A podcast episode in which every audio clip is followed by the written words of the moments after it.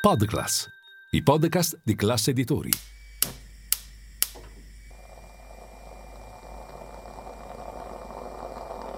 Buongiorno dal gruppo Classe Editori. Io sono Massimo Brugnone. Oggi è martedì 20 giugno e queste sono notizie a colazione, quelle di cui hai bisogno per iniziare al meglio la tua giornata.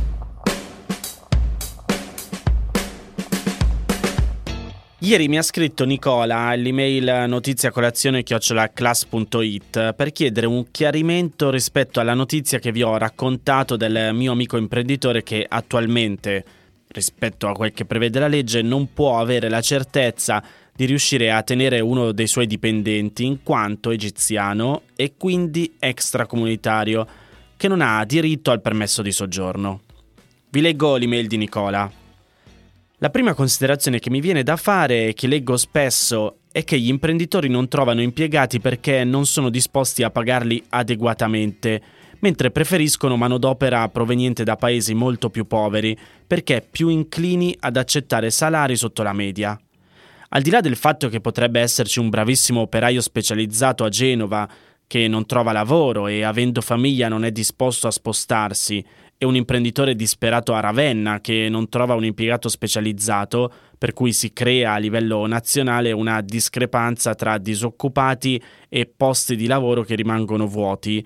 Sembra strano pensare che l'Italia abbia un alto tasso di disoccupazione e un alto tasso di posti di lavoro che rimangono vuoti, specie perché spesso si parla di posti di lavoro qualificanti. Dove sta il problema? Percorsi di studio sbagliati? Formazione non corretta? Salari non in linea con il costo della vita? Sinceramente faccio fatica a pensare che una persona preferisca vivere di sussidi minimi piuttosto che guadagnare poco. Queste le parole di Nicola nella mail che ringrazio per avermi iscritto. Allora ho fatto così, invece di rispondere io ho chiesto a Davide, il mio amico imprenditore di cui vi ho parlato, di raccontarci lui la sua esperienza rispondendo ai dubbi che solleva Nicola. Innanzitutto grazie mille a Nicola per le domande a cui rispondo molto volentieri. Eh, partiamo col dire che l'Italia ha un problema sicuramente di fondo per quanto riguarda la, ehm, le scuole, perché eh, le scuole professionali eh, professionalizzano veramente poco e di fatto producono una serie di persone che non ha nessuna skill pratica e ha solo dello studio alle spalle, che però essendo eh, un lavoro pratico quello che andranno a fare, secondo il parere non solo mio ma anche di altri imprenditori, giocatori, mh, è un po', tra virgolette, tempo perso. Nel senso che eh, prendere un ragazzo che esce da una scuola professionale mh, è un ragazzo eh, che mh, non ha fatto praticamente pratica per un lavoro che in teoria dovrebbe già fare. Eh, dall'altro lato ci sono lavori eh, che, per i quali non esiste un percorso di studi. Banalmente io sono un elettromeccanico e se ci pensate non esistono percorsi di studi per imparare riparare un motore elettrico o una pompa. Ed è giusto che sia così, banalmente non esiste neanche un corso per falegnameria o fabbro, eppure sono dei lavori, la carpenteria, meccanica, eccetera, che richiedono molti, molti, molti lavoratori, ma che di fatto tutti questi lavoratori mh, mm, non vengono trovati.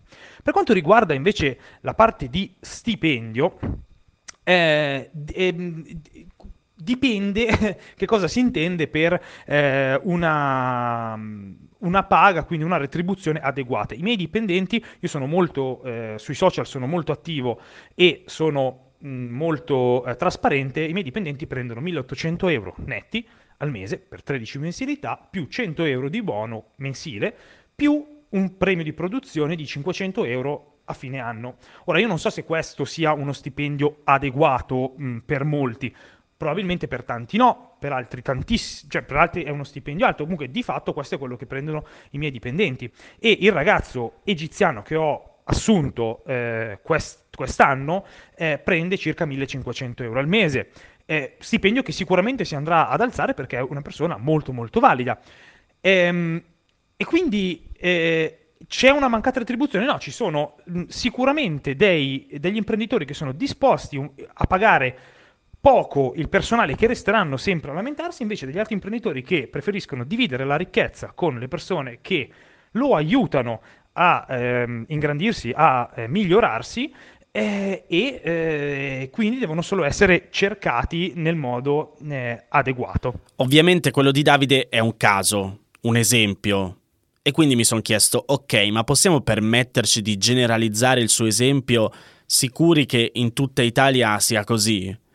Per provare a capirci di più sono andato a prendere il rapporto sulla domanda di professioni e di formazione delle imprese italiane, dove vengono presentati i risultati delle indagini Excelsior svolte nel 2022, che consentono di esaminare le principali tendenze del mercato del lavoro in Italia. All'interno si parla della difficoltà nel soddisfare in modo adeguato i fabbisogni professionali richiesti dalle imprese e si dice come stia diventando una dinamica strutturale del mercato del lavoro. Nel 2022, dice il rapporto di Union Camere, la domanda delle imprese ha registrato un consistente aumento delle difficoltà nel reperire i profili professionali ricercati, con un mismatch che ha superato la quota del 40% che sono oltre 8 punti percentuali in più rispetto al 2021 e 14 punti percentuali in più rispetto al 2019. Nella pubblicazione vengono analizzati anche quali sono i profili professionali con maggiore difficoltà di reperimento nel mercato del lavoro e viene mostrato un approfondimento sull'impatto delle grandi trasformazioni sulla domanda di lavoro delle imprese ed il fenomeno del mismatch.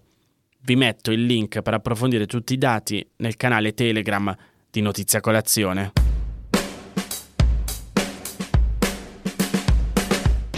C'è chi non potrà più andare a prendere il proprio figlio all'asilo se non con una delega firmata dall'unico genitore riconosciuto.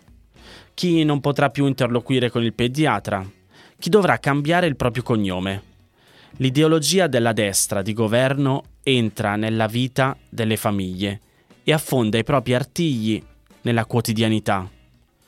Quello che vi ho letto è l'incipit dell'articolo di Repubblica in cui si spiega che la Procura di Padova ha impugnato tutti e 33 gli atti di nascita registrati dal sindaco Sergio Giordani dal 2017 a oggi per riconoscere ai figli delle coppie omogenitoriali gli stessi diritti degli altri.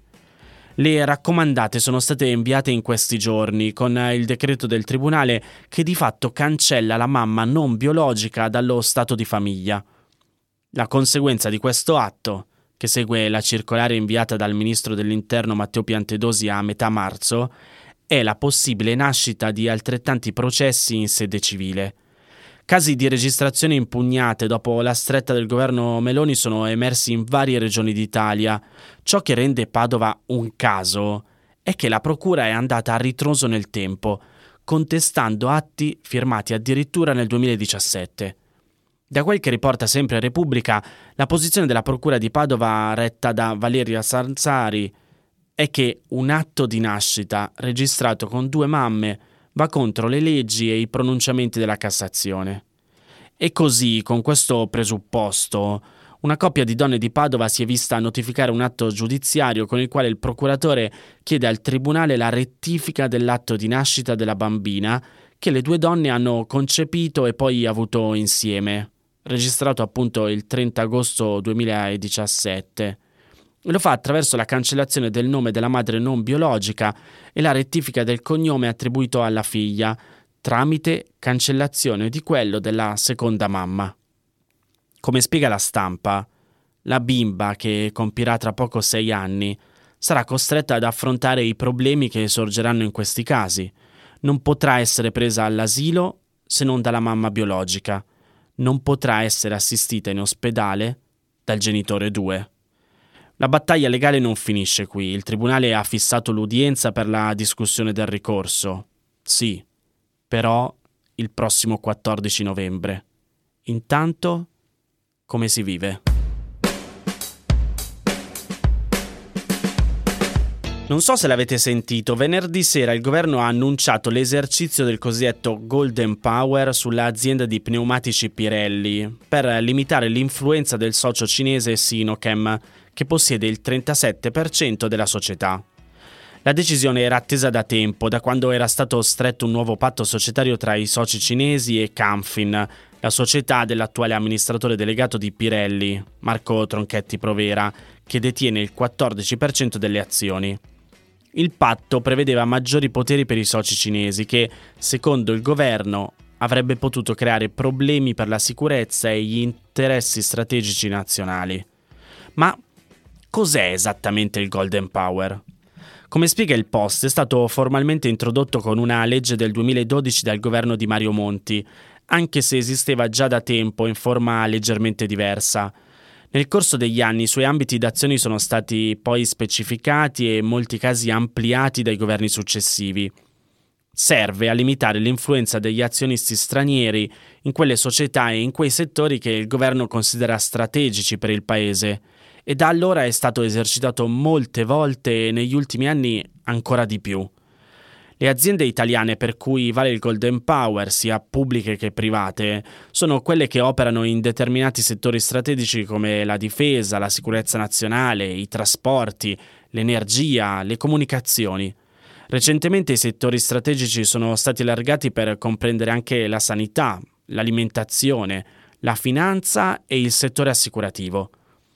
Le aziende che operano in questi settori sono definite strategiche e secondo la legge sono tenute a comunicare alla Presidenza del Consiglio eventuali cambiamenti nel controllo delle stesse, come per esempio l'acquisizione di una quota rilevante da parte di una società straniera o il cambio dei meccanismi di governance dell'impresa, come la composizione del consiglio di amministrazione, i patti societari tra azionisti e così via. Con poteri speciali, il governo può mettere un veto sulle operazioni riguardanti appunto le attività strategiche, imporre determinate condizioni o anche solo fare delle semplici raccomandazioni. Per farlo però bisogna che l'azione del governo sia proporzionata all'effettivo rischio per la sicurezza nazionale o per gli interessi del Paese. Un settore molto interessato dalla normativa sul Golden Power è per esempio quello delle telecomunicazioni, soprattutto nell'ambito della tecnologia 5G, le reti di ultima generazione. Le imprese che stipulano contratti o accordi con aziende straniere all'Unione Europea nell'ambito di attività sullo sviluppo di queste tecnologie devono notificarlo alla Presidenza del Consiglio. Attorno al 5G da anni è in corso una battaglia in gran parte politica. Gli Stati Uniti stanno cercando di limitare l'influenza dell'azienda cinese Huawei in Europa e tra i paesi alleati perché, sostiene l'amministrazione americana, Huawei è vicina al governo cinese e pone un rischio per la sicurezza. L'azienda e il governo cinese ovviamente rigettano queste accuse. Comunque questa disputa economica politica va avanti da tempo, ci sono state pressioni diplomatiche, dazi commerciali e processi giudiziari.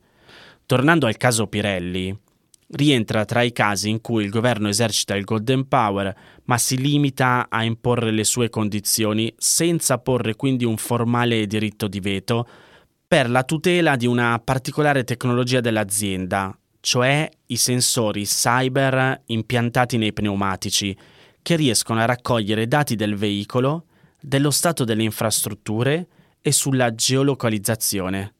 È per queste caratteristiche che è stata giudicata una tecnologia strategica e sensibile.